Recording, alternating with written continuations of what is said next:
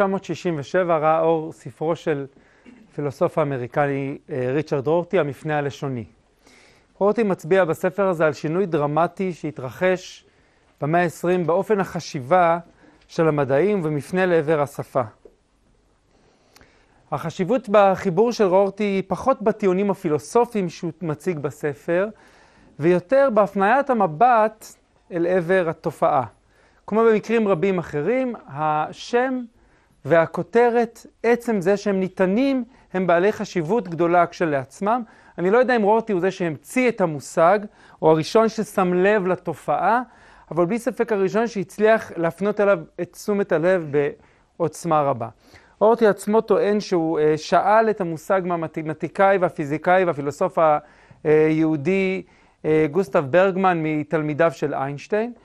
מכל מקום, התופעה אה, היא מרתקת. מדובר באמת בתופעה שמתחילה החל מראשית המאה ה-20, והופכת, בתקופה שבה הופכת פתאום השפה לזירה החשובה ביותר, שבה מתרחשים הדברים המעניינים ביותר ברוב ענפי המדע. למעשה נשאל מהו התחום המדע, תחום המדע שהשפיע יותר מכל תחום אחר על מדעי הרוח והחברה, בוודאי ובמידה מסוימת גם על מדעי הטבע במאה ה-20, התשובה המפתיעה תהיה שמדובר בתחום לכאורה שולי וזניח למדי, הבלשנות. ההשפעה של בלשנות על תחומים שונים ומגוונים של המדע עולה אפילו על אה, השפעה של הפיזיקה והפסיכולוגיה, שני הטוענות לכתר האחרות אה, לזכות הבכורה במאה ה-20. ובאמת ההשפעה שלה היא ברורה בהרבה מאוד תחומים. אז ההשפעה שלה על הפילוסופיה במאה ה-20 היא מאוד מאוד בולטת, ואנחנו נקדיש לזה את החצי השני של ההרצאה הזאת וחלק מההרצאה הבאה. אה, אבל אי אפשר להבין את ההתפתחות במדעי הרוח בכל כך הרבה תחומים בלי הבלשנות. מגוון, אה, במאה ה-20 מגוון של תחומים עוסקים בשפה, הוא היה אה, באמת באופן חסר תקדים, שוב במיוחד במדעי הרוח ומדעי החברה. זרמים בסוציולוגיה ואנתרופולוגיה, שזה אולי שני התחומים שבהם ההשפעה היא הבולטת ביותר, הושפעו עמוקות מהבלשנות, ואני לא אכנס פה לדוגמאות, כי באמת הן רבות מאוד.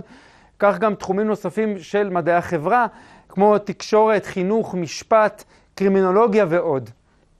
בתחום מדעי הרוח, ההשפעה גם כן בולטת ביותר בתחומים כמו ספרות, היסטוריה, חקר הדתות לגווניו, ושאר תחומי מדעי הרוח, בכל אחד מהם אפשר למצוא השפעה משמעותית של הבלשנות, של מבנה המחשבה ושל צורות אה, הדיון שמתפתחות בתוך הבלשנות על הענפים האלה. גם בתוך הפסיכולוגיה, לפחות מאמצע המאה ה-20, אי אפשר להבין את הפסיכולוגיה בלי הבלשנות, בלי צורות חשיבה ומבנים שמתפתחים בתוך הבלשנות. ואפילו תחומים במדעי הטבע לכאורה, כמו מתמטיקה, הושפעו במידה מסוימת אה, מהתפתחויות אה, בתחום הבלשנות, כולל בלשנים שהיו מתמטיקאים, תכף ניגע אה, בזה בצורה קצת יותר רחבה, ומשנות ה-80 והלאה חיבור הולך ומתהדק בין הבלשנות לבין מדעי המחשב. כן, שפות מחשב שואבות במידה רבה חלק גדול וחשוב מהמרכיבים שלהם מתוך תיאוריות שמקורן אה, בתחום הבלשנות. למעשה, באמת ההשפעה היא אה, באמת אה, עצומה. ובתחום הפילוסופיה, שם החדירה של השפה לתוך הדיון הפילוסופי במאה ה-20 היא כל כך חזקה עד שכמעט לא ניתן לדבר על פילוסופיה אחרת במאה הזו, כמעט לא ניתן לדבר על פילוסופיה בלי לראות את השפה נוכחת שם. פילוסופים כמעט בכל תחום הפנו את הדיון הפילוסופי אל תוך הנתיב של השפה, או לכל הפחות התייחסו להיבטים של השפה במסגרת הדיון של הפילוסופי שלהם, בין אם זה תהיה בתחום של האונתולוגיה, האפיסטמולוגיה, אתיקה, פילוסופיה פוליטית, פילוסופיה של המדע, כל התחומים הקלאסיים והיותר חדשים שהפילוסופיה עוסקת בהם, במאה ה-20 נמצא בתוך הטקסטים התייחסות מאוד עמוקה לשאלות של שפה. עכשיו, זה לא אומר שכל הפילוסופים עושים שימוש בשפה, או שבכל אחד מהטקסטים הפילוסופיים במאה ה-20 נמצא התייחסות לשפה, זה קצת יהיה מוגזם לומר, ועדיין בכל אחד מהתחומים האלה נמצא מקום מרכזי לדיון של השפה. ממילא הטיעון של רורטי, שוב, ב-1967, ככה איפשהו בתחילת המחצית השנייה של המאה ה-20, על כך שהמדע או שעולם הרוח עבר מפנה לשוני, הוא טיעון שיש לו על מה להתבסס ברמה העובדתית. כן, לאחר מכן, הניתוח של רורטי, למה ואיך ולמה זה כל כך חשוב וכולי, אותו אפשר לשים בסימן שאלה, אבל עצם הפניית הזרקור לנקודה הזאת, למבט הזה, היא בהחלט אה, אה, נכונה.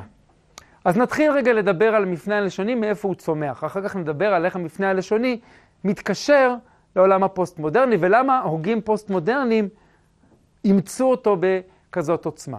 אז הניצנים הראשונים של המפנה הלשוני, מתי הם מתחילים? המפנה הלשוני, המפנה הלשוני באמת מתחיל להתרחש למעשה בשלהי המאה ה-19 וראשית המאה ה-20, אז מתחיל ההתרחשות בתחום המדע שתוביל בסופו של דבר לאותו מפנה שבמחצית השנייה של המאה ה-20 כבר אי אפשר יהיה להתעלם ממנו.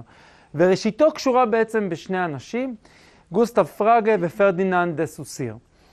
גוסטב פרגה שנולד ב-1848, היה בראשיתו מתמטיקאי, אפשר לומר אפילו מתמטיקאי מוערך מאוד. ב-1879, אחרי שכבר היה מתמטיקאי ידוע למדי, הוא פרסם את הספר כתב מושגים, שהוא בעצם ספר היסוד של הלוגיקה המודרנית, תחום שבעצם אה, פרגה מייסד אותו, כן? פרגה בעצם הופך את, את הלוגיקה, בעצם יוצר מפנה עמוק בתחום הלוגיקה, מלוגיקה קלאסית ששלטה בעולם מאז, פחות או יותר מאז הפילוסופים היוונים, ללוגיקה אחרת, ולא ניכנס לפה כמובן לטענות שלו בהקשר הזה.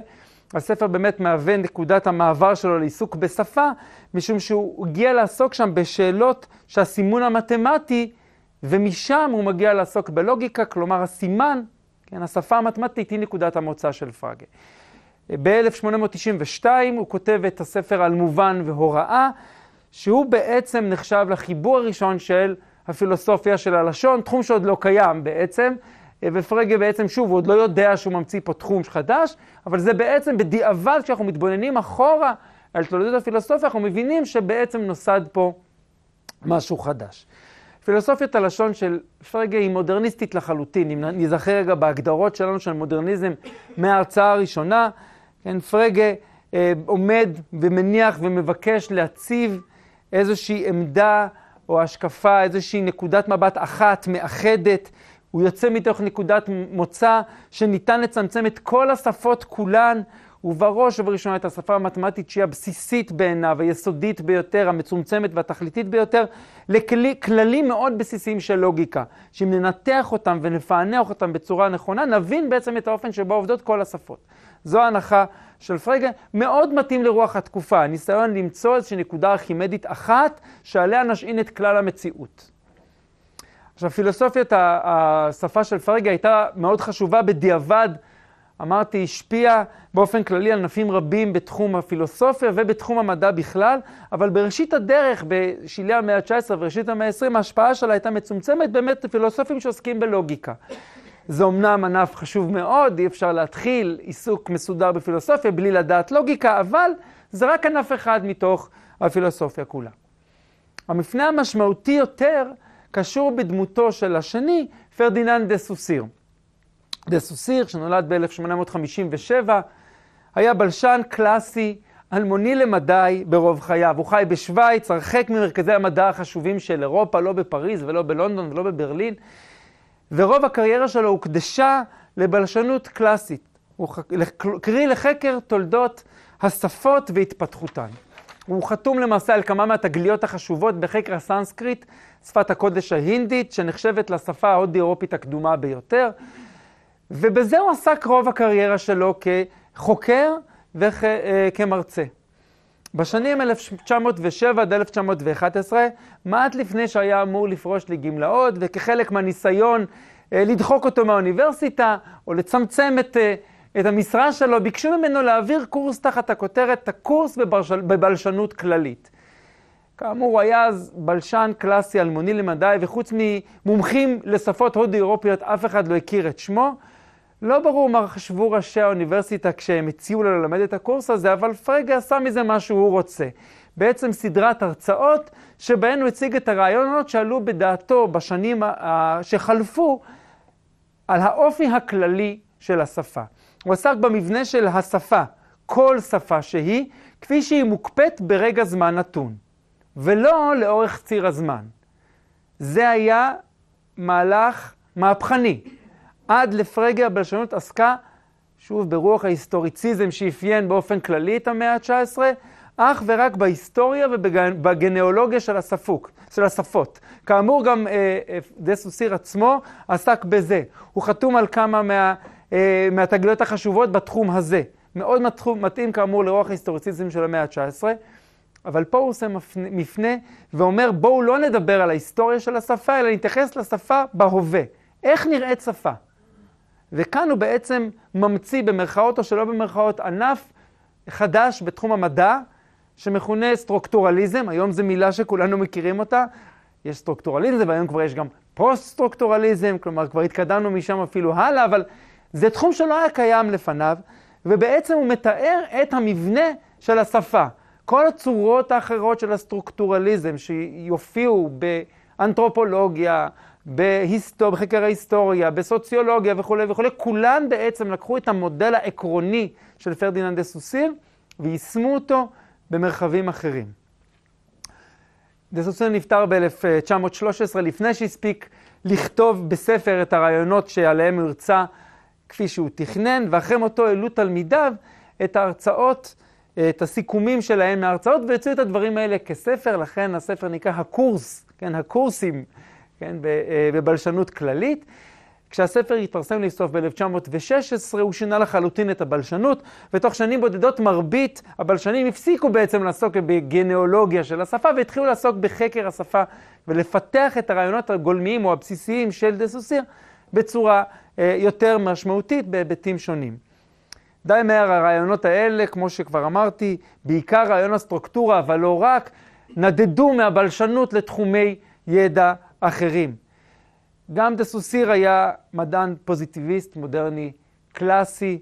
התיאוריה שלו מניחה מבנה מאוד מסוים ומאוד יציב של השפה, השפה, כל שפה, אבל הרעיונות שלו מאוד מאוד השפיעו על הפילוסופיה של הלשון, ובדיעבד הניחו את התשתית גם לפילוסופיית הלשון הפוסט-מודרנית. את ההתחלה של זה אנחנו נראה בשיעור הזה, ואת ההמשך בשיעור, בשיעור הבא.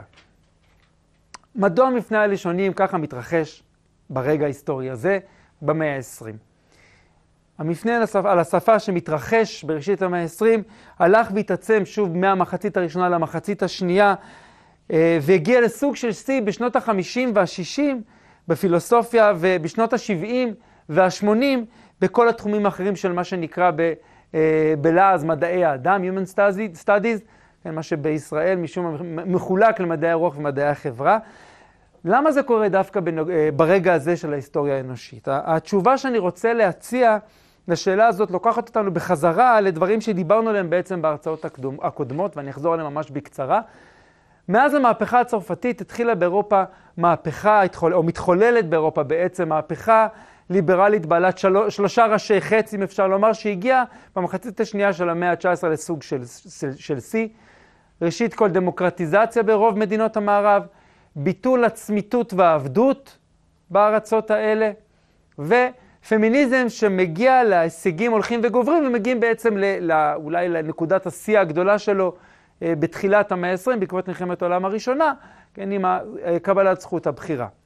הסובייקט האנושי למעשה משתחרר מכבלי השליטה של המסורת, הדת והחברה, ומתחיל להבין את החירויות שלו, לממש אותה במבנים פוליטיים וחברתיים חדשים. בסוף המאה ה-19 האדם כבר עומד אה, בסימן אמונה מוחלטת בכוחם של המדע והטכנולוגיה. זהו שיאו של המהלך המודרניסטי מבית מקדשה של המהפכה המדעית ושל הנאורות. הישגי המדע והטכנולוגיה גרמו לכך שהאדם כבש לא רק את החברה, אלא גם את הטבע עצמו. אבל כמו שרבים התחילו להבין בשלהי המאה ה-19, כל זה רק לכאורה. בסוף המאה ה-19 עולות על הבמה שתי ענפי מדע חדשים, נולדת הסוציולוגיה ונולדת הפסיכולוגיה. המהפכה הגדולה שגלומה בשתי צורות הידע האלה, בשני צורות המדע האלה, הם מראו עד כמה בסופו של דבר אנחנו שבויים במבנים חברתיים ופסיכולוגיים שאנו חיים בהם. המושגים הבניה חברתית והתניה פסיכולוגית, מושגים שהיום אנחנו מכירים אותם והם חלק בלתי נפרד מצורת החשיבה שלנו וההבנה שלנו את עצמנו, נכנסים במלוא עוצמה לשיח המדעי וגם לשיח הפופולרי באותה תקופה. האדם שהשתחרר לכאורה מכבלי התודעה והחברה הפול... של הפוליט... והפוליטיקה הישנים, מהמבנים שכפו עליו בצורה מאוד מאוד גלויה, כן? של מבנים של, אה, של חברה מצד אחד ושל פוליטיקה מצד שני, היינו של צורות שלטון אבסולוטיות למיניהן, רק כדי לגלות שהשתחרר בעצם מכלום. אדם קם בבוקר ולובש ג'ינס, כי כך מתחשק לו, אחר כך הולך למכולת וקונה בקבוק קוקה קולה, כי ככה מתחשק לו. אבל אם הסוציולוגיה מראה לנו בכלים סטטיסטיים שמאוד קשה להתכחש בהם, להם, שבאותו שנה בדיוק המון המון אנשים אחרים גם כן מתחשק להם פתאום ללבוש ג'ינס, והרבה מאוד אנשים אחרים פתאום אוהבים לשתות קוקה קולה, כנראה שאנחנו לא כל כך בוחרים ואנחנו הרבה פחות בני חורין ממה שנראה לנו. אדם בוחר עם מי להתחתן, במה לעסוק, איפה לגור, זה הכל בחירה שלו. אבל אם הוא הולך לפסיכולוג ומגלה שלמעשה הבחירות האלה הן תוצר של אה, התניה מאוד מאוד עמוקה שנוצרה בילדות שלו, או מגיל צעיר מאוד, לפני הילדות אפילו, הרי שהוא לא ממש בחר. מתעוררת לאט לאט ההבנה באותה תקופה שהסובייקט עצמו שבוי במבנים של עצמו, בכורים שהוא טבע לעצמו. התובנה הזאת בעצם מערערת את התחושה הבטוחה כל כך של מדעי האדם, ובהדרגה מתחיל חיפוש אחר העכביש שטבע את אותם הכורים. מה יכולות להיות התשובות לכך? מה מקור ההבניות וההתניות האלה שמעצבות אותנו? אז הקלאסיקה אמרה, התודעה. היא הגורם למצוקה והיא גם תפתור אותה. זו בסופו של דבר התשובה לא רק של הפילוסופיה הקלאסית, הבסיס לכל התודעה, אלא גם של הפילוסופיה המודרנית, גם של הנאורות. התבונה שמקורה בתודעה היא הבסיס לכל מה שעובר עלינו, ממילא זה גם, שם צריך לחפש גם את הפתרון. אבל הפסיכולוגיה והסוציולוגיה יוצרות בעצם משבר או ייאוש אפילו מהתודעה. מיליוני המילים שנשפכו במשך שלושת אלפים שנות פילוסופיה, ובעיקר במשך שלוש מאות שנות פילוסופיה מודרנית, נתפסות כמשווה, כמסווה, כאשליה. כן, כמו שלודוויג ויטגינשטיין, כן, הפילוסוף ניסח זאת היטב כשהוא אמר שהפילוסופיה היא למעשה כישוף של ההבנה באמצעות מילים. התחושה שדיברנו הרבה מאוד על התודעה, על השכל, על התבונה, אבל בעצם משהו אחר בא וניצח את התבונה הזאת והראה שאנחנו לא כל כך חכמים, אנחנו לא כאלה בני חורין וכן הלאה, מעוררת את המחשבה שצריך לחפש פתרון במקום, במקום אחר.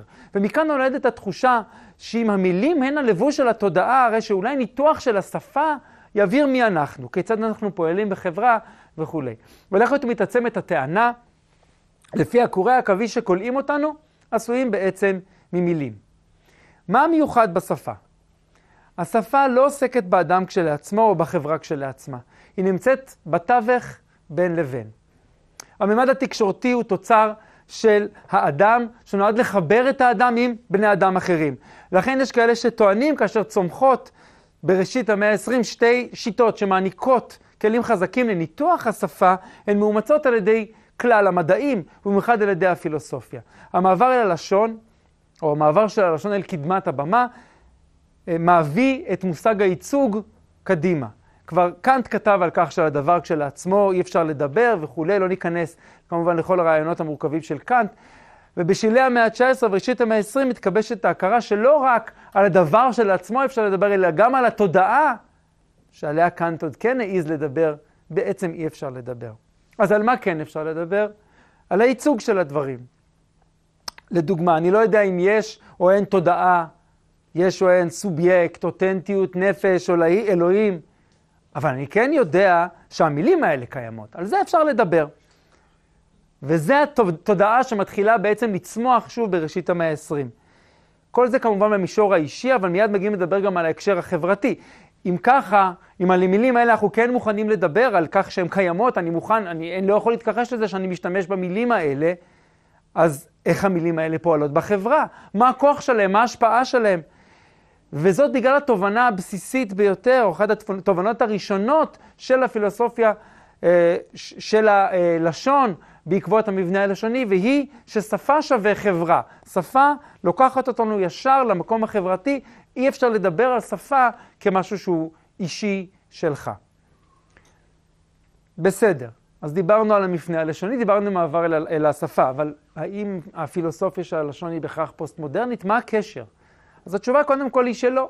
פילוסופיה של הלשון היא לא בהכרח פוסט-מודרנית.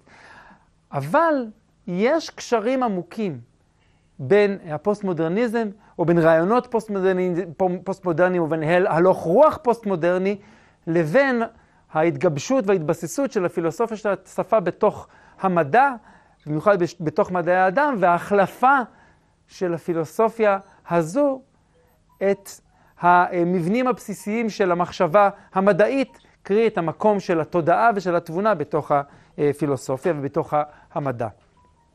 דבר ראשון, כמו שנראה מיד, ההגות הפוסט-מודרנית לסוגיה אימצה את השפה ככלי מרכזי בתוכה, יותר מכל סוג אחר של צורת חשיבה פילוסופית. היא המקום המרכזי שבו הרעיונות האלה של השפה אה, נוחלים הצלחה ובעצם אה, מתבססים בצורה מאוד מאוד משמעותית ומאוד דרמטית. אין למעשה פילוסופיה פוסט-מודרנית בלי שפה. אני לא מכיר פילוסוף פוסט-מודרני אחד שההגות שלו לא אה, נטועה עמוק עמוק בתוך רעיונות של שפה לגווניהם. אבל המרכזיות של השפה ושל הייצוג שדיברנו עליו קודם חורגת הרבה מעבר להגות או למדעים. כמו שכבר אה, אמרנו בעבר, הפוסט-מודרניזם הוא לא בהכרח הגות, הוא בראש ובראשונה, כמו שהגדיר את זה ליותר, מצב. הנוכחות המרכזית של השפה בשיח אה, של החברה עולה מאוד בעידן הפוסט-מודרני. העיסוק בשאלות של שפה, ייצוגים ודימויים, אה, עולה מאוד מאוד חזק, מתחזק בצורה רבה בזכות התחזקות של שני גורמים שכרוכים אחד בשני, וגם בזה נגענו מעט בשיעור הקודם. תקשורת ההמונים מצד אחד והפרסום מהצד השני. שני התחומים האלה זוכים מתחילת המאה ה-20 לזינוק אדיר בכמות שלהם, בהשפעה שלהם על החברה ועל עיצוב התודעה, אה, או מה שנקרא, כן, השיח הציבורי. בשנות ה-60 של המאה ה-19, קצת לפני התקופה שאנחנו מדברים עליה. מתרחשים שכלולים דרמטיים במכונות הדפוס, שמוזילים מאוד את הדפוס והופכות את הדפסת העיתון למשל למשהו זול יחסית. כן, העיתונות הכתובה הופכת באמת בשלהי המאה ה-19 להמונית בכל השפות האירופיות, אגב, כולל היידיש, השפה האירופאית, שהיא שפה אירופאית לכל דבר, השפה היהודית הנפוצה ביותר בעולם, ובעצם הופכות את העיתונות לקובעת סדר יום, מה שלא היה כל כך לפני כן. בראשית המאה ה-20 אנחנו יודעים לכניסתם ההדרגתית של גורמים חדשים ורבי עוצמה, הקולנוע, הרדיו ומאוחר יותר גם הטלוויזיה. עוצמת ההשפעה של אלה על קביעת סדר היום הציבורי, עיצוב מרחב התודעה וכולי, לא ניתן להפריז בהם באמת.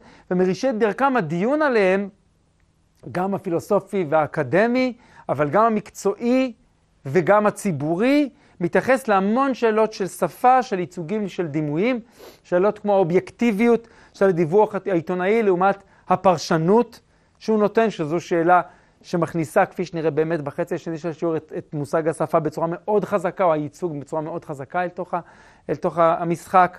האם המבע הקולנועי מפרש ומייצג את המציאות, או שמא הוא מייצר אותה באמצעות האימג'ים שלו, באמצעות הדימויים שלו? ההשפעה של כלי התקשורת על קביעת סדר היום, הנושאים שעליהם מדברים אנשים, מדוע העובדה שמשהו מופיע בעיתון, שידיעה מופיעה בעיתון, תגרום לכל כך הרבה אנשים להשפיע, ואיך זה קורה. כן, איך זה קורה שזה הופך להיות שיחת היום. כן, כל הדברים האלה, תשימו לב כמה מילים שקשורות לשפה משתמשים בהם כשאנחנו מדברים על הדברים האלה. האופן שבו כלי התקשורת ההמונית משעתקים בעצם נושאים וצורות שיח שוב ושוב, וחוזרים על הדברים ובעצם מעצבים את התודעה, או כמו שיקראו לזה בשלב הבא, מעצבים את השפה. אז למה כל זה קשור לפוסט-מודרניזם? כדי, כדי להבין זאת צריך באמת להבין את ההבדל הגדול בין העיתונות של המאה ה-20 לזו שקדמה לה. הרי התיאטרון, אם נלך ממש ממש אחורה, ביוון העתיקה, אה, אה, פעל כמוסד בעל השפעה ציבורית כבר אז. העיתונות הכתובה הייתה קיימת הרבה לפני אה, העידן, המאה ה-20 והעידן הפוסט-מודרני, והיא הייתה בעלת השפעה מסוימת, או השפעה לא מבוטלת, גם במאה ה-19, שיאו של העידן המודרני. מה ההבדל? הטכנולוגיות החדשות הופכות את תחום התקשורת ממשהו שהוא בהגדרה זרוע נוספת של האליטה החברתית, הכלכלית ו/או האידיאולוגית לכלי שעשוי לשקף ומשקף בתהליך הולך וגובר ביזור וריבוי של רעיונות, או כמו שהיה מי שרצה להגדיר זאת בהגדרה אולי יותר מדויקת, קקפוניה של רעיונות בבזר הרעיונות. ובמאה ה-19 למי היה כסף להוציא עיתון? רק למי שהיה לו הרבה מאוד כסף והרבה מאוד השפעה ממילא.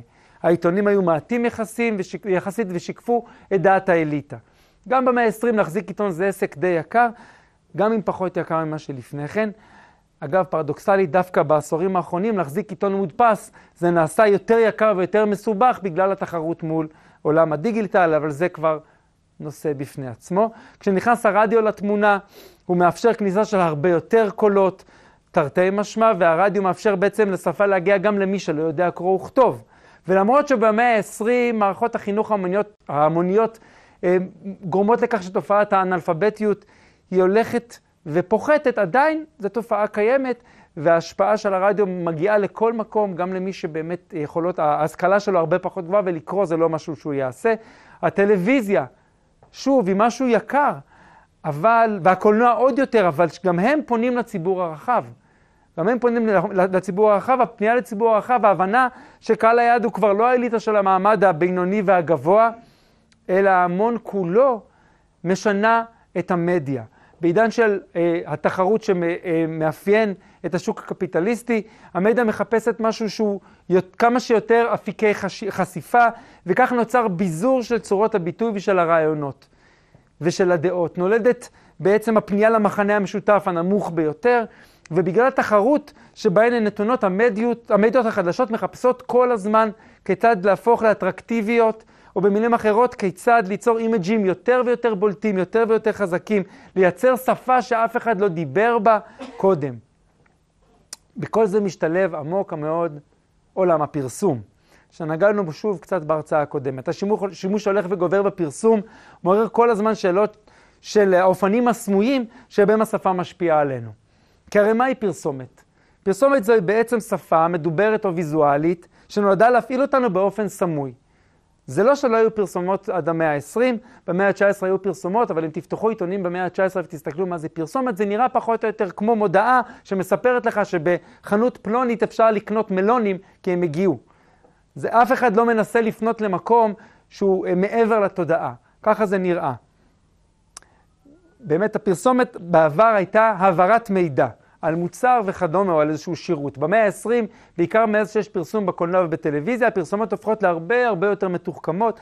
הדיון באופן שבו השפה הפרסומית משפיעה עלינו הולך ומתעצם במקביל בחוגים לתקשורת, באקדמיה, בקרב אנשי מקצוע, כלומר פרסומאים, ובקרב הציבור הרחב. אחד הגורמים הראשונים והמשמעותיים, הדרמטיים, אה, לדיון בעוצמתם של כלי הפרסום והתעמולה, קשור לשימוש שעשו הנאצים בתקשורת ההמונים ובתעמולה, כן, הגאונות של גבלס ושל שאר אנשי המקצוע הנאצים בתחום הזה, כדי לסחוף אחריהם את העם הגרמני. הדיון בדבר הזה, הניתוח של התעמולה הנאצית שמתרחש אחרי מלחמת העולם השנייה, הוא בעצם הניצנים של הניתוח המתוחכם של עולם הפרסום ובעצם של עולם התקשורת כולו. בהקשר הזה אני אחזור ואזכיר את אה, אלדוס הקסלי שהזכרתי בשלהי השיעור הקודם, שטען כי הפרסום יש בו סכנה גדולה דווקא במדינות דמוקרטיות, הרבה יותר מאשר במדינות טוטליטריות. אקסלי טען שאחד מהעקרונות החשובים של הדמוקרטיה הוא ההנחה שכל אדם הוא סובייקט רציונלי, שאחת ל-X שנים מצביע בעד רעיון או המצע או אדם שנראה לו הכי סביר והכי נכון. התעמולת הבחירות בעצם המתוחכמת, כשהיא כוללת בתוכה פרסום, החל משנות ה-60 או ה-50 וה-60 של המאה ה-20, משנה את כל זה מהיסוד. הטענה של אקסלי היא בעצם שהשיטה הזאת מדלגת מעבר לרציונליות ובעצם משווקת את המועמד הבא, את הנשיא הבא, את המפלגה הבאה כמוצר לכל דבר. הבחירה היא כבר לא רציונלית והיא מונעת ממכלול של התניות והבניות שפרסומאים מצליחים לעורר ולייצר אצל הציבור הרחב. הנשיא הופך להיות אימג', דימוי, מילה שמוכרים לנו מותג, הוא שקול למשקה קל, לבגד נוצץ למכונית חדשה. זוהי רק דוגמה אחת לסוג הדיון בשפה, דיון שהאקסלי מקיים ב-1961, דוגמה אחת לסוג הדיון בשפה שהופך יותר ויותר מפותח אחרי מלחמת העולם השנייה. עולם הפרסום גם מוסיף מימד נוסף של ריבוי צורות שיח, תחומי עיסוק ציבוריים וכדומה, ושילוב שלו עם תקשורת ההמונים, בעצם, והתכנים שלה יוצר ריבוי הולך וגובר של מה שהפילוסופיה הפוסט-מודרנית מכנה שפות. הריבוי הזה שמתחיל להיווצר בשנות ה-20 עם התפשטות הרדיו, הולך ומתעצם בשנות ה-50 עם התפשטות הטלוויזיה, הוא רק הכנה לקראת מה שאנחנו כבר מכירים ויודעים שיקרה לקראת סוף המאה ה-20 ותחילת המאה ה-21, וזה התפשטות עולם האינטרנט, מהפכת האינטרנט, כמו שאפשר לכנות אותה. כבר בשנות ה-80 המחשב האישי מביא לכך שכל אדם עם מחשב אישי ומדפסת יכול להדפיס בבית שלו ספרים, ובאמת נוצרה עלייה דרמטית בכמות הכותרים. אפשר ללכת ולבדוק את זה בצורה מאוד פשוטה בכל ספרייה גדולה ולראות כמה כותרים מתחילים לצאת מדי שנה החל משנות ה-80. זה חסר תקדים בהשוואה למה שהיה לפני כן, ומה שמאפיין את הכותרים האלה, שרבים מהם יוצאים לאור בהוצאות פרטיות, בכל מיני אה, מקומות שבעבר היה צריך בשבילם את הממסד. שנות ה-80 הם תקופה שבה באמת הספרות פופולרית הופכת ליותר ויותר פופולרית, כן? ממדריכי נישואין ומדריכי הורות ועד ספרי זאת בעצמך. כל זה בעיקר שוב כתוצאה של הזמינות הטכנולוגית. וכשהאינטרנט נכנס לתמונה, במיוחד מסוף שנות ה-90, שוק הרעיונות והדעות הופך לכמעט אינסופי. גם שוק הפרסום הופך כמובן ביחד איתו לכמעט אינסופי. ושוב חשוב להדגיש, מה שעומד כאן לדיון הוא לא שאלה פילוסופית. אלא פסיכולוגית, או יותר נכון, שאלה חברתית ותרבותית. לא פילוסופיה, אלא חוויה, או בלשונו של ויטגינשטיין שהזכרנו לפני כן, צורת חיים. ריבוי האמיתות שמובעות, גם אם הן קשקוש מוחלט.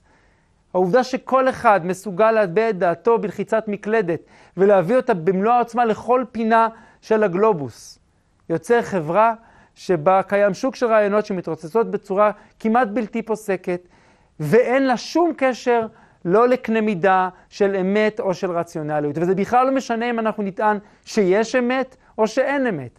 אני, עצם העובדה שאדם יכול לטעון טענה ולהביא אותה בעוצמה שבעבר היית צריך להיות חלק מידע מאוד ממוסד ומסודר, משנה את כללי המשחק בצורה דרמטית. הריבוי הזה בעצם נשען על ההנחה של המודרניזם בדבר האוטונומיה והחירות של הסובייקט. משם זה נולד, הטענה שכל אחד יש לו זכות להביע את דעתו. זה טיעונים שאפשר למצוא אצל ההוגים המודרניים, כן, הקלאסיים ביותר של המאה ה-17, המאה ה-16 אפילו. אבל בעידן הפוסט-מודרני האוטונומיה והחירות האלה הפכו בעיקר לחירות להגיד מה שאני רוצה, מתי שאני רוצה, ולכל העולם בערך. אין פלא אם ככה שבעולם כזה הדיון על השפה והאופן שבו היא פועלת הופכת, הופך ליותר ויותר ויותר חשוב ויותר ויותר מרכזי. אז עד כאן באמת בהיבט של תרבות ובהיבט של uh, חברה. עכשיו אני רוצה באמת לעבור, וזה אולי הנושא המרכזי והמטריד ביותר כשמדברים בהיבטים של תרבות גבוהה, למרכזיות של השפה במאה ה-20. השינויים האלו משקפים למעשה מפנה מאוד משמעותי בתוך הפילוסופיה. הוא מבטא אובדן של האמונה בכוחה של התודעה ומעבר למישור החברתי, שבו תחליף השפה את היכולת לדבר על פנימיות כלשהי שאינה קיימת עוד בצורה פשוטה. המפנה הלשוני מתרחש כשאנחנו מדברים על הפילוסופיה, ועכשיו אני שם בצד את כל הדברים האחרים. בתחום הפילוסופיה, המפנה הלשוני מתרחש בעצם בשלושה צירים נבדלים או בשלושה אה, מקומות באירופה, כשלכל אחד מהם יש את המאפיינים שלו. הציר הגרמני, הציר האנגלי והציר הצרפתי, בסדר, אני, אפשר לומר, הולך וגובר של רדיקליות, ואנחנו נדבר היום בעיקר על הציר הגרמני, ובפעם הבאה על הציר האנגלי, ובעיקר על הציר הצרפתי, שהוא באמת הכי משמעותי, הכי רדיקלי והכי אה, קיצוני. אז הציר הגרמני של המפנה הלשוני בתחום הפילוסופיה, בזה נדבר עכשיו. הציר הגרמני הוא המשך הכי ישיר בעצם של תהליכים פילוסופיים ארוכים וקלאסיים שהתחילו בעצם כבר במאה ה-18 ואולי אפילו לפני כן. דווקא בגלל זה הוא מדגים בצורה אולי הכי יפה את העוצמה של השינוי. כלומר, עצם העובדה שהמהלך הפילוסופי הקלאסי, הכי קלאסי שיכול להיות, כן, שעובר דרך הפילוסופים הגרמנים הקלאסיים אה, של המאות ה-17, ה-18, ה-19, תכף נראה איפה בדיוק, עובר, עובר גם הוא במאה ה-20 אל תוך העיסוק בשפה, מדגימה את העוצמה של השינוי הזה בתוך עולמה של הפילוסופיה. מתוך הפילוסופים השונים שפעלו בגרמניה במאה ה-20, אני רוצה לדבר על שניים, על מרטין היידיגר ואנס גיאורג גדמר. הם חשובים מאוד, קודם כל בגלל הגרמניות שלהם. הפילוסופיה שלהם היא באמת המשך ישיר של המסורת הפילוסופית הגרמנית הוותיקה. זה משתקף גם בסגנון, בצורת הכתיבה, באריכות למשל, בעובדה שממציאים מילים. כן, לוקחים שתיים, שלוש מילים ומלחימים אותם ומייצרים איזשהו מושג חדש שאמור להאיר את כל תפיסת העולם.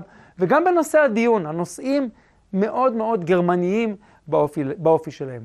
שני הפילוסופים האלה הם בעצם המשך של המסורת האפיסטמולוגית ושל המסורת ההרמנויטית, שהן בעצם מסורות מוקדמות. כן? ההרמנויטיקה נולדת בשלהי המאה ה-18, ראשית המאה ה-19, בידי פרידריך שליירמאכר, שוב, פילוסוף גרמני, שהוא היה הראשון שבעצם הגדיר את העיסוק בפרשנות כתחום העומד בפני עצמו. הרמנויטיקה, תורת הפרשנות.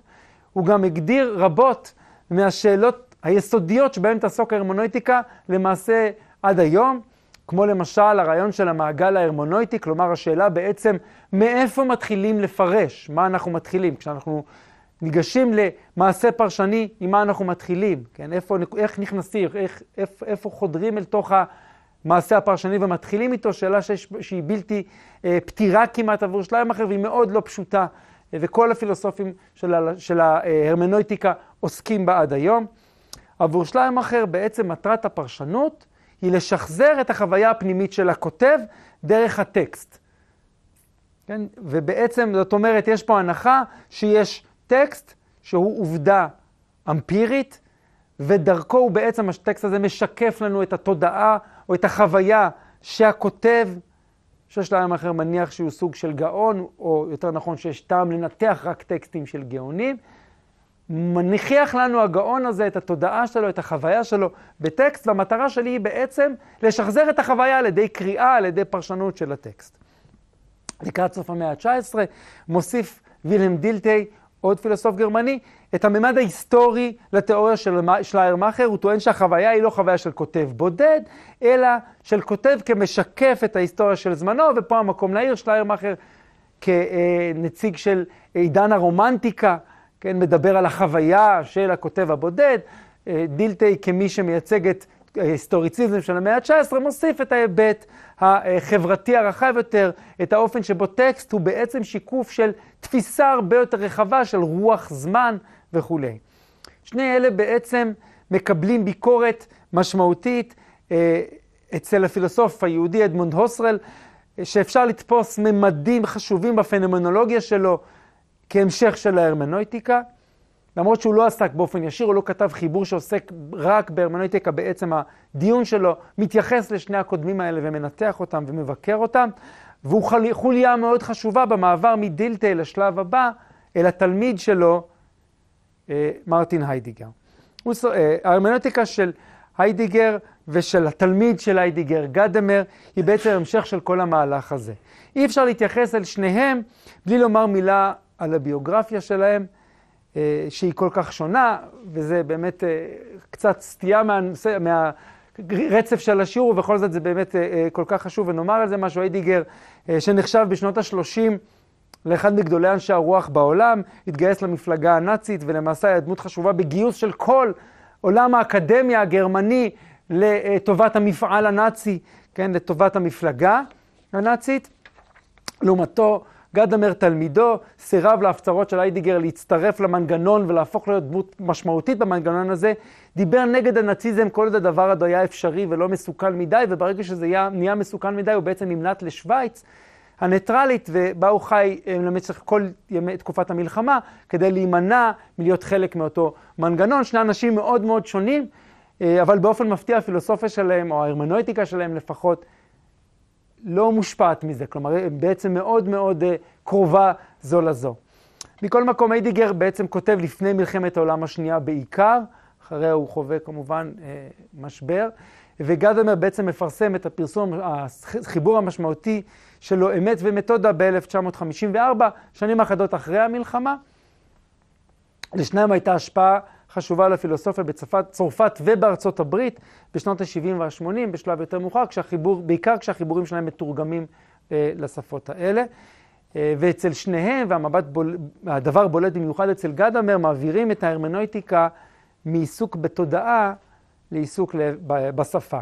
אם עד אליהם היה ברור שהמטרה היא להבין את הכוונה של המחבר, את התודעה שלו, או אולי את התודעה שלו כשיקוף של תקופה של רוח של זמן, הרי שאצלם, אצל היידיגר וגדמר, ההנחה היא שהדבר הזה, היינו התודעה, איננו נגיש. גדמר והיידיגר מדברים על כך שיש להשתחרר מהאשליה לפיה ניתן לנקות את עצמנו איכשהו מהנחות היסוד, מהדעות הקדומות, מהאינטרסים וכולי, ולשחזר את הדעה של כותב הטקסט. כן, בעוד שליימאכר למשל, כן, מי שמייסד את התחום, טוען שזה בדיוק מה שצריך לעשות. אנחנו צריכים לבוא ולהצליח לנקות את עצמנו, לבוא נקיים ככל שניתן אל הטקסט, ומתוכו לחלץ את התודעה, את החוויה של הכותב. הדבר הזה, יטענו השניים, הוא אשליה. הוא אשליה. הדעות, העובדה, הטענה שניתן לבוא ולהשתחרר מהדעות הקדומות שלנו, הוא יומרה חסרת כיסוי. כיוון שהם טוענים שלא ניתן לפרש בלי להשתמש בדעות הקדומות שלנו. לא רק שהן מפריעות, הן הכלי העיקרי, כמעט היחיד, שלנו להשתמש. הדעה הקדומה הכי חזקה, אומר גדמר בטיעון שהוא כמובן פרובוקטיבי, היא הדעה הקדומה נגד הדעה הקדומה. דעות קדומות הן לא דבר רע, הן דבר חיוני, דבר הכרחי. הדעה הקדומה היא בעצם, אם ננתח אותה, כך הם טוענים, המטען המוקדם שעימו מגיע הפרשן אל מושא הפרשנות.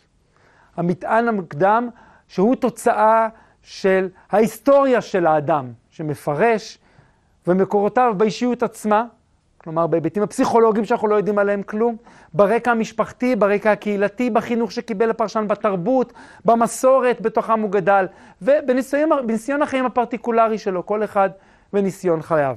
הפרשן מגיע אל מושא הפרשנות חמוש בדעות קדומות שהן תוצר של הגורמים האלה, והדעות הקדומות שלו, של הפרשן, משפיעות בעוצמה רבה על האופן שבו מושא הפרשנות יובן וגם יתפרש. בסופו של חשבון, יטען גדמר, בתהליך ההבנה, האחר אותו אנחנו רוצים להבין, מציג את עצמו במושגי האני המבין עצמו, עד שכמעט אין עוד מקום לדבר על אני ועל אחר. כלומר, בעצם יש פה טענה לגבי מושגי הפרשנות, טענה שבעצם כשאני בא לפרש משהו, כשאני בא להבין משהו, אני תמיד בא עם עצמי, ואני אף פעם לא יכול להשתחרר מהדבר הזה. יש לקחת ברצינות, כן, ככה אומר גד אמר, את, את הטענה לפיה לא רק שלא ניתן להתנקות מהדעות הקדומות, אלא הפוך. אי אפשר להבין כלום בלי הדעות הקדומות. במונחים של היידיגר, אי אפשר להבין ולפרש, ולפרש משהו בלי להישען על עולם כלשהו. כן, ההנחה של שליירמאכר הם באים ואומרים, ההנחה שאני יכול לבוא ולהישען על כלום, לנקות את הכל ועכשיו לגשת אל הטקסט נקי, היא הנחה, יומרה בלתי אפשרית, כי כשאני בא להבין משהו, הדברים שאני רוצה להבין, כל דבר שאני מנסה להבין, צריך להבין אותו בהקשר מתוך, מתוך הקשר של דברים אחרים. הדרך הכי אה, אה, פשוטה אולי להסביר את הרעיון הזה היא דרך המילון. תיקחו ערך במילון ותנסו לתת לאדם שמעולם לא אה, דבר, את, שלא דובר בכלל את השפה, להבין את הערך הזה. הוא לא יוכל להבין כלום. למה הוא לא יוכל להבין כלום? הוא לא יוכל להבין כלום מכיוון שכל ערך במילון בעצם מוגדר במילים באותה השפה. אז בואו נפנה אם ככה למילה אחרת במילון שמגדירה את אותו מילה שאנחנו רוצים להבין. ונקרא אותה הגדרה שלא במילון, אבל זה הרי כמובן גם כן מעשה נואל. כלומר, הניסיון תמיד, המילון תמיד בנוי אחד על השני, אז איפה הבסיס של השפה? איפה הבסיס של המילון? איפה הבסיס? הרי מילון הוא בעצם, אם נחשוב על זה, הכלי הפרשני הכי מינימלי, הכי בסיסי. הוא כלי שמפרש לנו את הפירוש הפשוט של מילים. ואם ככה זה עובד במילון, בוודאי שזה ככה בכל כלי אחר. מה הבסיס של המילון? מה הבסיס של, ה, של ה, אה, אה, המילים עצמם? על מה הן נשענות? המילים לא נשענות על משהו מסוים. אם נזכר ברעיון שדיברנו עליו בשיעור הקודם, של הרפסודה, של המקלט של הרעיונות, של האמיתות, של האמירות, של היגדים שכלואים זה בזה, וכל אחד מהם בעצם מעניק את המשמעות לשני, בדיוק על זה נשען גם המילון. זו הטענה הבסיסית אה, לגבי הפרשנות של היידיגר ושל גדמר. כן, זאת אומרת, אין לנו איזשהו בסיס, שאם אין לנו איזשהו בסיס, אנחנו לא יכולים לפרש כלום. והבסיס הזה, אנחנו אף פעם לא יודעים מאיפה הוא מתחיל. הבסיס הזה בעצם, מאיפה הוא נמצא? הוא נמצא בתוכנו, כן? אי אפשר, הטקסט, כיוון שכותב הטקסט לא נגיש שלנו, וזה אולי טענה חזקה נוספת שלהם, כותב הטקסט לא נגיש שלנו, אנחנו לא יכולים לדבר איתו, לא ראינו אותו, והוא מת כבר לפני הרבה מאוד שנים. כן? ולכן, מה שנ... אם ככה, מה נגיש לנו במעשה הפרשנות? מה שנגיש לנו זה התודעה שלנו עצמנו, הנחות היסוד שלנו, הדעות הקדומות שלנו, מה שקיים בתוכנו, והטקסט. הטקסט פה, הוא כן נמצא. אבל גם הטקסט כשלעצמו הוא לכאורה אילם. הוא אותיות מתות. מי נותן לטקסט את המובן שלו? הקורא. גדמר ואידיגר טוענים שהכוח שהטקסט מפעיל על הקורא הוא חזק מאוד. זה גורם, זאת אומרת, לא, בניגוד לכיוונים שנראה בשיעור הבא, אצל דרידה ואחרים, שבעצם הכוח שהקורא מפעיל על הטקסט הוא כל כך חזק שבעצם אתה יכול לעשות הכל כמעט עם, הטקסט. אצל גדלמן ואדיגר זה לא עובד ככה. האותיות הם טוענים, המילים הן בעלות עוצמה מאוד חזקה, השפעה מאוד חזקה על התודעה שלנו. אי אפשר לפרש ולהגיד הכל. לא כל פרשנות היא אפשרית ברגע נתון. אבל עדיין, יש מגוון רחב של פרשנויות של אפשרויות. וכאן מצמיח גדמר בעצם את, את המושג המרכזי ביותר בהגות שלו, מיזוג האופקים. גדמר מבקש בעצם להימנע מפרשנות שבבסיס שלה חזרה למחבר בנוסח שליירמאכר מצד אחד, או כזו ששופטת את הטקסט לגמרי מתוך עולמו של הקורא, בלי לתת משקל לתת, לטקסט כשלעצמו מצד שני. כדי לפתור את הבעיה הזאת הוא בעצם משתמש במטאפורה של מיזוג אופקים. כוונת המטאפורה היא שכל אה, סימן לשוני, כל מילה, כל ביטוי, יש משמעויות רבות שמתאפשרות במגוון של תנאים שהוא מכנה אופקים של הקיום ההיסטורי שלו. כלומר, במילים יותר פשוטות, לאדם יש אופק. האופק של האדם מורכב מכל מה שיש בתוכו. ממש, מהידע שהוא צבר, מהדעות שלו, מהעמדות שלו, מהאידיאולוגיה שלו, מהרגשות שלו, מהחוויות שלו, כל מה שנוכח בתוך האדם מגדיר את גבולות האופק שלו. וזה חשוב כי האופק הוא לא אינסופי מצד אחד, אבל האופק הוא מה שיש, עם זה בא האדם. האופק הוא גם משהו שלא ניתן להשתחרר ממנו. כל ניסיון להשתחרר ממנו יהיה בעצם אה, מעין אשליה, שאני השתחררתי ובעצם, כאשר בעצם אני עדיין פועל מתוך אותם, אותם דברים שמניעים אותי. אבל מה שיותר חשוב, גם לטקסט עצמו יש אופק. לטקסט עצמו, לשפה, כמו שאמרנו, השפה כלואה זו בזו. לכל טקסט יש בעצם את המגוון או את המרחב של הטקסטים האחרים שהוא מתקשר אליהם, שהוא משוחח איתם, שהוא בא איתם במגע. כן? אי אפשר לפרש טקסט, למשל תנכי מסוים, אי אפשר להבין אותו אלא מתוך הקונטקסט היותר רחב של התנ"ך כולו, של המסורת הפרשנית של התנ"ך, של המסורות הפרשניות של התנ"ך במרחבים השונים שבהם התנ"ך התפרש, אם זה המסורת היהודית, המסורת הנוצרית וכן הלאה. ההקשרים השונים של קריאת טקסט תנ"כי נוכחים שם. זה מה שמגדיר את האופק שלו. כנ"ל אם ניקח למשל טקסט שקספירי, כן, הטקסט שקספירי הוא תמיד יהיה חלק מהמרחב האנגלי שבו הוא נכתב, ומהמרחבים הפרשניים השונים לאורך הדורות. זה חלק ממה שמגדיר את האופק שלו. שני האופקים האלה, היינו האופק של הקורא והאופק של הטקסט, הם אלה שבאים למפגש במעשה הפרשנות. האדם בא חמוש בתודעה שלו עם כל מה שיש בתוכה, אל טקסט שחמוש באופק מאוד רחב. הדבר הזה יוצר מיזוג, ובמקום הזה, אם תרצו, יש פה שני מעגלים, כן, שנחתכים. במקום הזה, מרחב החיתוך הזה, שם מתרחש, מתרחשת הפרשנות. והפרשנות הזאת, טוען, טוען גדמר, ומרחיב מאוד בתיאור של איך הדבר הזה קורה, היא דינמית. והיא דינמית בשתי רמות. קודם כל ברמת, ברמת הסימן הלשוני עצמו, ודבר שני, במיזוג שמתרחש בין הפרשן לבין החומר המת, המתפרש. הפרשנות, הוא טוען, היא תהליך פתוח ודיאלוגי, שהוא מיזוג דינמי בין שני תהליכים, או בין שני אופקים שהם בעצמם דינמיים. הרבה, אה, ההבנה היא מיזוג של אופקים.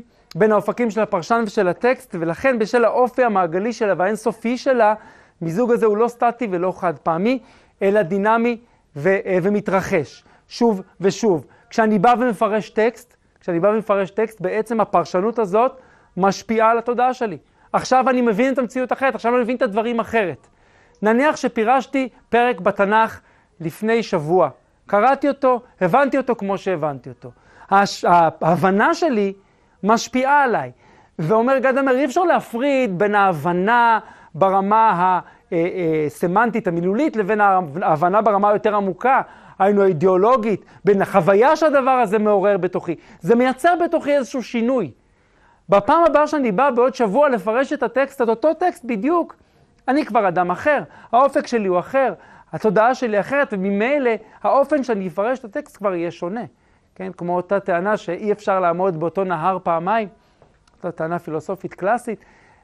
טוען גדמר, באמת אי אפשר לפרש את אותו טקסט פעמיים. אפילו אם עברו חמש דקות מהקריאה הקודמת של הפרק לקריאה השנייה של הפרק, אני כבר מפרש את הדברים אחרת, אני כבר פועל במקום אחר.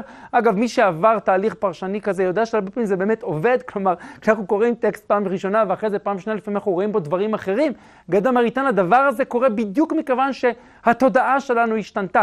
משהו באופק שלנו עצמנו השתנה בעקבות הקריאה הזאת, וממילא הקריאה החדשה של הטקסט היא כבר קריאה אחרת, היא כבר קריאה ממקום אחר.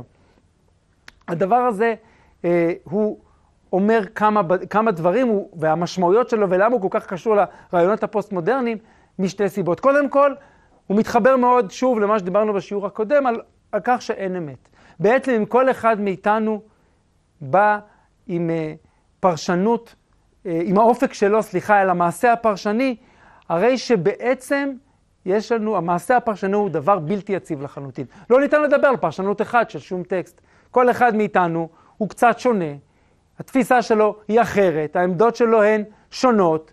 ממילא כל פעם שאני אבוא לפרש טקסט, זה ייראה שונה, זה ייראה אחרת. כל אחד מאיתנו שיבוא ויעמוד מול הטקסט ויפרש אותו, יציג עמדה אחרת. ואיזה מהפירושים יותר נכון? מי צודק? מי צודק יבוא וייתן גדמר איזה מין שאלה זאת. אף אחד לא צודק. אבל למעשה כולם צודקים, זה לא משנה איך שתסתכל על זה. השאלה מי צודק היא בכלל בעייתית. עצם ההנחה שיכול להיות מישהו שצודק היא בעייתית, מכיוון שאין איזשהו, היא מניחה שיש איזשהו תשתית, איזושהי עמדה בסיסית, איזשהו קנה מידה שלאורו אפשר למדוד מי צודק ומי לא צודק. אבל קנה מידה כזה אין בנמצא, מכיוון שאמרנו, הפרשנות כולה, הם טוענים, נשענת על אותם קדם הנחות שהן בעצם כן, שונות מאדם לאדם. אין איזשהו אמת אחד שלאורה, איזשהו קנה מידה שלאורו אפשר לבחון את המעשה הפרשני. זה טיעון, טיעון ראשון, זה החיבור הראשון העמוק של צורת הפרשנות, וזה נורא חשוב להדגיש את זה, את החיבור של זה לשיח הפוסט-מודרני, מכיוון שבמידה רבה, למרות שזה צורת הפוסט-מודרניזם הכי פחות רדיקלית, טיעונים מהסוג הזה הם הטיעונים שנכנסו בצורה הכי ככה פשוטה ומתחת לרדאר אל תוך בעצם השיח האקדמי במדעי הרוח בכל מקום, וכמעט אף אחד היום לא מתווכח עליהם. זה כמעט מובן מאליו שהפרשנות היא תוצאה של מי שמפרש. היום להגיד הפוך, להגיד משהו אחר, לטעון שיש דבר כזה פרשנות שהיא מוחלטת, זה טיעון שכמעט לא ניתן לטעון אותו אה, ברוב המקומות באקדמיה בעולם המערבי, וצריך לשים לב שהטיעון הזה הוא בשר מבשרו של הרוח הפוסט-מודרנית, זה חלק מאותו צורת חשיבה שאומרת בעצם אין אמת אחת שעליה אפשר להשעין את הכל.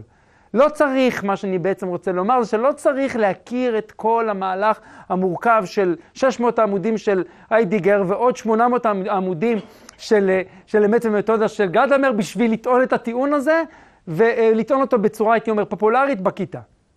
זה כמעט, היום כשמלמדים בבתי ספר, מקצוע כלשהו, זה הנחה מובלעת בכל טיעון של מורה שבאה ושואלת את הילדים אחד אחד, נו, מה הפירוש שלך, איך אתה מסביר את הסיפור, איך אתה היית מסביר את הסיפור, איך אתה היית מסביר את השיר הזה וכולי. זו הנחה מובלעת שם שאף אחד לא מדבר עליה, אבל זו הנחה שהיא פוסט-מודרנית בצורה נורא מובהקת, וזה חלק, שוב, מאותו טיעון שאני טוען כל הזמן, שהרוח הפוסט-מודרנית, המצב הפוסט-מודרני זה לא עניין פילוסופיה. הפילוסופיה היא בעצם איזשהו אה, ייצוג או, או תיאור או ניסוח.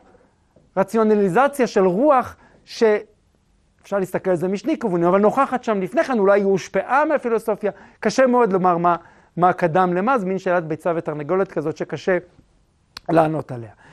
אז זה, זה מנקודת מבט, שוב, של הפרשנות וביחס לריבוי הפרשנויות שמתאפשר מצד בני אדם, אבל דיברנו בשיעור הקודם על כך שאחד המאפיינים או אחד הטיעונים של השיח הפוסט-מודרני שעוד נחזור עליו, זה הטיעון בדבר הפירוק של הסובייקט עצמו. שהאדם בעצמו בעצם לא יכול לבוא ולומר שיש לו אמת אחת. היינו, שבעצם אין לך זהות אחת יציבה. זה טיעון ש, שבעצם חוזר על עצמו, הרעיון הזה שאני לא יכול לפרש את אותו פירוש שוב ושוב, מכיוון ששוב ושוב אני אה, משתנה, נעוץ ומחובר בצורה מאוד עמוקה לטיעון בדבר הפירוק של הסובייקט. כן, הסובייקט הוא לא אחד, מכיוון שהסובייקט כל הזמן חוזר על הדברים שוב ושוב. אז נכון שגד אמיר יבוא ויגיד, יש לך הנחות יסוד. ולכאורה זה נשמע, זה שיש לי דעות קדומות, זה נשמע כמו טיעון מאוד שמרני. יש לי דעות קדומות, אני נשען על דעות קדומות וכולי, ואפשר גם לקחת את זה לכיוון כזה. אבל למעשה מה שגלום, הטענה הרדיקלית שגלומה בדבר הזה, היא שהדעות הקדומות שלי כל הזמן יכולות להשתנות. זאת אומרת שאם אני נמצא היום כאן, יכול להיות שזה ייקח לי תהליך ארוך, ולפעמים זה גם תהליך קצר, תלוי איזה, מה, מה עובר עליי, כן? תלוי מה עובר עליי, מה אני נפגש. אבל בעצם הדעות הקדומות שלי יכולות להשתנות מאוד, ובעצם אין לי זהות אחת. הזהות הזאת היא כל הזמן משתנה, היא כל הזמן דינמית. ממילא המסמנים והמסומנים שעובדים, שמתקיימים בתוכי, כן, אותם תהליכים שעוברים, תהליכים לשוניים שהם פועלים בתוך האדם, הם כל הזמן עוברים שינוי, ולכן אין בעצם אה, אה, זהות אחת. אני כל הזמן מגיע למפגשים עם הטקסט הבא עם אופק אחר. ממילא כל מפגש עם טקסט הוא כבר אחר, הוא כבר חדש, זה כבר לא אותו אני. כן, זה כבר לא אותו אני. אז הטיעון הזה, גדמר לא יטען אותו בצורה המחודדת הזו. כן, גדמר הוא, יש בו משהו יותר רגוע, כן, גם באיידיגר, משהו יותר, אה, פחות uh, מתלהם, הייתי אומר, פחות קיצוני בצורת התנסחות. אבל בעומק זה כבר גלום שם. הטענה שבסופו של דבר הסובייקטיביות האנושית משתנה, היא בעצם, היא לא יציבה, וממילא הפרשנות היא בעצמה לא יציבה, נוכחת בתוך הרעיונות שלהם, והיא תקבל את הפרשנות הרדיקלית שלה בדור הבא, כשהרעיונות האלה יתגלגלו בעיקר לצרפת, כן, להוגים כמו אה, דרידה, ליותר, לקאן ואחרים. וצריך לשים לב לעוד דבר אחד, אה, שהרבה פעמים שוכחים כשמדברים על הצמד הזה, גדמר ויידיגר. נכון, מושא העיון, נקרא לזה ככה, העיקרי שלהם הוא טקסטים. על זה הם מדברים, אבל הם מדברים על זה בעיקר כי זה הכי נוח, הם אומרים את זה במפורש בתחילת הספרים שלהם ובעוד כמה וכמה מקומות. כמו שטוען היידיגר, האדם הוא לא הומו ספיאנס, האדם הוא הומו הרמנויטיקוס. האדם הוא יש מפרש. הוא יצור מפרש, זה מהותו. אנחנו כל הזמן עוברים תהליכים של פרשנות. המעשה הכמעט יחידי שאנחנו עושים 24-7 זה לפרש. מה שקורה עכשיו זה שאתם מפרשים את מה שאני אומר לכם, ואני מנסה לפרש את המבטים שלכם ולהבין האם אתם מקשיבים וזה מעניין אתכם בכלל. זה מתרחש בתוכנו כל הזמן. תהליך פרשני. כלומר, בסופו של דבר, כל מה שתיארתי לגבי טקסטים, צריך לזכור, זה לא משהו שקורה רק כשאני מתיישב עכשיו לקרוא פרק בתנ"ך או סונטה של שייקספיר. או שיר של ביאליק, או מה שלא תרצו, שם פוליטיקלי קורקט, נגיד, נגיד גם שיר של ארז ביטון. בסדר? זה מתרחש בכל פעם שאנחנו עושים משהו. כל פעם שאנחנו אה, מקשיבים למישהו שמדבר, הולכים ברחוב ונתקלים ב... דיברנו אין סוף הייצוגים, נכון? שמפציצים את התודעה שלנו. התהליך הפרשני זה מתרחש ומאבד את התודעה שלנו שוב ושוב. המעגל ההרמנויטי הזה לא פוסק, הוא שוב ושוב עובד עלינו. וממילא התהליך הזה הוא לא איזה תהליך ש, אה, אה, שרלוונטי רק ב, כן, באיזשהו אה, מגדל השן האקדמי, או אצל מורים שמכינים שיעורים לכיתה. זה רלוונטי כל הזמן לכל אחד. נכון, יותר פשוט להדגים את זה כשאנחנו מדברים על טקסטים. זה נכון, ונכון כשאנחנו, כשאנחנו אה, אה, מסתובבים ברחוב, אז התודעה שלנו זה יותר מורכב, כי התודעה שלנו מוסחת, וזה הרבה יותר, מתרחשים תהליכים הרבה יותר מורכבים.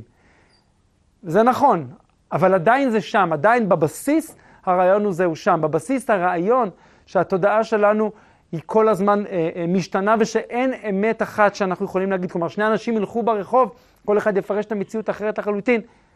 כן? זה נמצא שם. כשאנחנו מדברים, כשבשיח התקשורתי מדברים על כך ששני עדים ראו אה, את אותו אירוע וכל אחד אומר את הדברים אחרת ומובלם מיד באמירה של אותו כתב בחדשות שאנחנו לא יודעים למי להאמין ושבעצם אולי אין למי מהם למאמין, להאמין כי שניהם צודקים, זה הנחה, זה טענה שבעצם יושבת על התשתית הרעיונית הזאת. שוב, אני לא טוען שגדמר השפיע עליהם באופן ישיר, אולי אפילו לא באופן עקיף, אבל זה רוח של תקופה שזה הניצנים שלה, כן? אנחנו מדברים על שלהי שנות ה-30 וראשית שנות ה-50, ממלחמת העולם באמצע שעוצרת, עושה איזשהו פוס לכל הסיפור הזה, זה התשתית הרעיונית, שם זה צומח הרעיון הזה. כלומר, באמת כל הפעילות שלנו בעולם היא בעצם פעילות בתוך עולם מילולי, וזו פעילות פרשנית, או עולם מילולי וייצוגי, אם נרצה להרחיב את זה מעט, זו פעילות פרשנית שבה התודעה שלנו משתנה כל הזמן. אם ככה, המפנה הלשוני בגרמניה מתמקד בפרשנות, זה, זה המושא העיקרי שלו. הוא המוקדם ביותר, והוא זה שמניח את התשתית הפילוסופית לטענה בדבר חוסר היציבות של הפרשנות וממילא של השפה ושל התודעה. הוא גם מתאפיין בהתייחסות שולית מאוד להיבט בולט אחר של הפוסט-מודרניזם שנדבר עליו בהמשך, וזה הפוליטיקה, ואני עוד לא הסברתי בדיוק למה מתכוונים כשאומרים פוליטיקה בהקשר פוסט-מודרני. אחת הביקורות הבולטות על הכתיבה של היידיגר וגדמר זה שהן נאיביות. הן נאיביות במובן הזה שהן מניחות שכולנו כל, כולנו אנשים טובים, כולנו תמיד מפרשים רק מתוך איזשהן דעות קדומות, אין לנו אינטרסים, אין לנו, אנחנו לא באים עם אינטרסים ועם אה, איזשהן יומרות אה, אידיאולוגיות וכן הלאה. זו ביקורת מאוד חזקה אה, שפיתחה למשל, כמי שמביע אותה בצורה מאוד בולטת, זה פול ריקר למשל הצרפתי, ומתוך זה בלי לזרוק אותם, אלא מתוך ניסיון להציע איזושהי אינטרפרטציה וקומה נוספת על גביהם, הוא, הוא מנסה לבחון מה קורה כשמכניסים אידיאולוגיה ופוליטיקה אל תוך אה, צורת החשיבה הזאת שמדברת על, על, על, על מבנים כאלה של פרשנים, של מיזוג אופקים וכן הלאה. בהרצאה הבאה, אז ככה אנחנו מסכמים את, ה, את הזרם הגרמני, בהרצאה הבאה אנחנו נעסוק בשני האתרים הנוספים, או המרחבים הנוספים, שבהם מתפתחת הפילוסופיה הפוסט-מודרנית, קודם כל אנגליה ואחר כך ובעיקר צרפת. גדולות, משמעותיות, חזקות מבחינה פוליטית. ליוונים היו פעם אנשים מאוד רציניים בתפקידים פוליטיים, היו קצת פחות, אבל עדיין. זוכרים שהיה גם אפילו, טוב, היה גם מועמד יהודי אה, אה, בבחירות לנשיאות. ו... אבל היה מייקל דוקקיס, הוא היה נשוי ליהודייה, אבל הוא היה יווני גמור. אה, מבוסטון, מברוקליין, מסצ'וסטס, זו עיירה ש-50 אחוז תושביה יהודים. אני גרתי בשנה כשהייתי סטודנט בהרווארד, ואגב, החוויה הראשונה שלי, פחות או יותר, בסופרמרקט, ביום לאחר הנחיתה, זה למצוא את עצמי עומד בתור מאחורי דוקקיס, במכנסיים קצרות. אז אה, דוקקיס אה, היה מגלם את ההשפעה הזאת של יוונים בתפקידים בכירים בארצות הברית. עכשיו, כשישראל, הלובי היהודי והיוונים נותנים יחד, כתף, אז יכולה להתקבל החלטה בסנאט, אם שמתם לב, שתפסול את עסקת ה-F-35 עם טורקיה. הם מדברים על משהו שיכול לעלות לחברה האמריקאית, אה, אה, היצרנית, עשרה מיליארד דולר. זה נכון שבאותו שבוע היא גם קיבלה מתנת חינם נהדרת מעמיקם נורקין, בצדק, כן? נתן להם אה, אה, מה שנקרא אה, את האדברטייזמנט הכי טוב שבן אדם יכול לקבל במצב הזה, עם F-35 מעל ביירות, אבל בכל זאת, עם כל זה, זאת מכה, יכולה להיות מכה מאוד מאוד רצינית. ועצם העובדה שחקיקה כזאת מתגלגלת בסנאט מעידה על עומק החרדה, גם בוושינגטון, מפני מגמת פניו של ארדואן, ועל השותפות האופרטיבית של השדולות הישראלית והיוונית, שבעבר היה ביניהן מתח והיום הן עובדות בהרמוניה מתוך אותו, אותו אינטרס משותף. והיוונים אגב באו לדבר איתנו על השאלה הזאת של איך מארגנים דיאספור, דיאספורה פזורה, איך מארגנים אותה אה, אה, לפעולה פוליטית במסגרת האינטרס הלאומי והאינטרסים הלאומיים המשותפים שלנו ושלהם. אז יש כאן מערכת תופעות חשובה, מעניינת. לדעתי חצינו כבר את הסף של איזה אירוע אקראי. אנחנו מדברים על אה, איזה, איך אומרים היום בצה"ל? על התהוות. חדשה, מעניינת, שמתחברת, כמו שאמרתי קודם, גם למרכיבי זהות, תרבות, שייכות של מדינת ישראל. באופק אני רואה אפשרות, תלוי כמובן איזה סוג פוליטיקה תתפתח באיטליה של הימין הרדיקלי והפופוליסטים שעובדים היום ביחד בממשלה שקשה לדעת לאן היא הולכת, אה, אבל אני רואה אפשרות של מה שנקרא שלוש פלוס שלוש. איטליה, יוון וקפריסין, ישראל, ירדן ומצרים, שש מדינות שיש להן אינטרסים כלכליים, מדיניים ואסטרטגיים משותפים במזרח הים התיכון, כשם שיש מסגרת התייעצות של החמש פלוס חמש במערב הים התיכון. ומעבר לזה, רק להזכיר לסיום, שיש גם מסגרת שישראל יושבת בתוכה, כחברה מן המניין, לא אורחת ולא נספחת, שרובנו משתדלים לשכוח מקיומה משום מה, ולצערי גם בבריסל משקים אותה במעט מאוד מים, זה נקרא, זה פרח עציץ כזה שלא מספיק צומח, אבל יושב בברצלונה בעשר השנים האחרונות ארגון שנקרא איחוד למען הים התיכון, Union for the Mediterranean. בהתחלה, האיש שהקים אותו, נשיא צרפת לשעבר, ניקולה סרקוזי, אגב, נכד של יהודים וסבא של יהודי, זה מעניין, כי גם ביתו, אה, בנו נשוי ליהודייה ומגדל ילד יהודי, והוא עצמו מצד אחד, מהסבים שלו וממשפחת מלאך הסלוניקאית.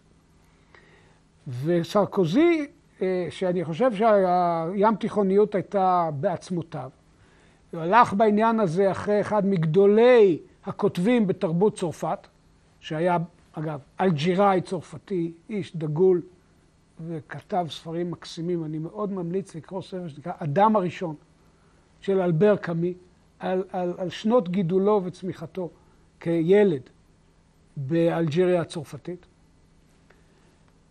אה, יש שם סיפור על מורה, שהוא סיפור מופת על מורה. ומעבר לזה הוא, הוא מתאר את החוויה הים תיכונית שלו בצורה מאוד מאוד עמוקה. כמו קאמי, גם סרקוזי דיבר על הזהות הים תיכונית והקים, יזם את הקמתו של מוסד שיאחד את כל הים התיכון, אלא שהתיישבה עליו אה, אה, מוטי, כן, אימא, מרקל, אה, ביד ברזל, וכפתה עליו להכניס את כל אירופה לים התיכון. אז גם פינלנד היא, היא באיחוד למען הים התיכון. אה, לא הספיק להם הבלטיקום, גם הם שם, כולם שם. וזה חבל, כי זה מטשטש את ה-UFM כמכשיר לכינון של זהות ים תיכון. ויחד עם זה, זה אינסטיטוט, זה אה, לכשעצמו גוף מדהים. משך, אה, עד, עד לפני שנה בערך, היו בנוסף למזכ"ל מרוקאי, את הנוכחי אני לא מכיר כל כך, את קודמו אני מכיר ומיודד איתו. אה, ולפני, והיו שישה סמזכ... שישה סמנכ"לים, או DDGs, Deputies Director General, שמהם אחד ישראלי ואחד פלסטיני, ואחת מלטזית, ויווני או יווניה, ואיטלקי, ות... קיצור, אה, הייתי מספר לכם דבר כזה, הייתם אומרים שזה science fiction, זה קיים כבר כעשר שנים כמוסד, שאולי אולי אם ייבנה נכון, אם ייתנו לו קצת יותר כוחות ויותר משמעות, אז ממקום מושבו בארמון פדרבלס בברסלונה, המעתירה, אולי העיר הכי יפה של הים התיכון, אה, הוא יכול אולי לעזור לנו לעצב זהות ים תיכונית, כלל ים תיכונית חדשה. אני חושב שזה האינטרס הישראלי.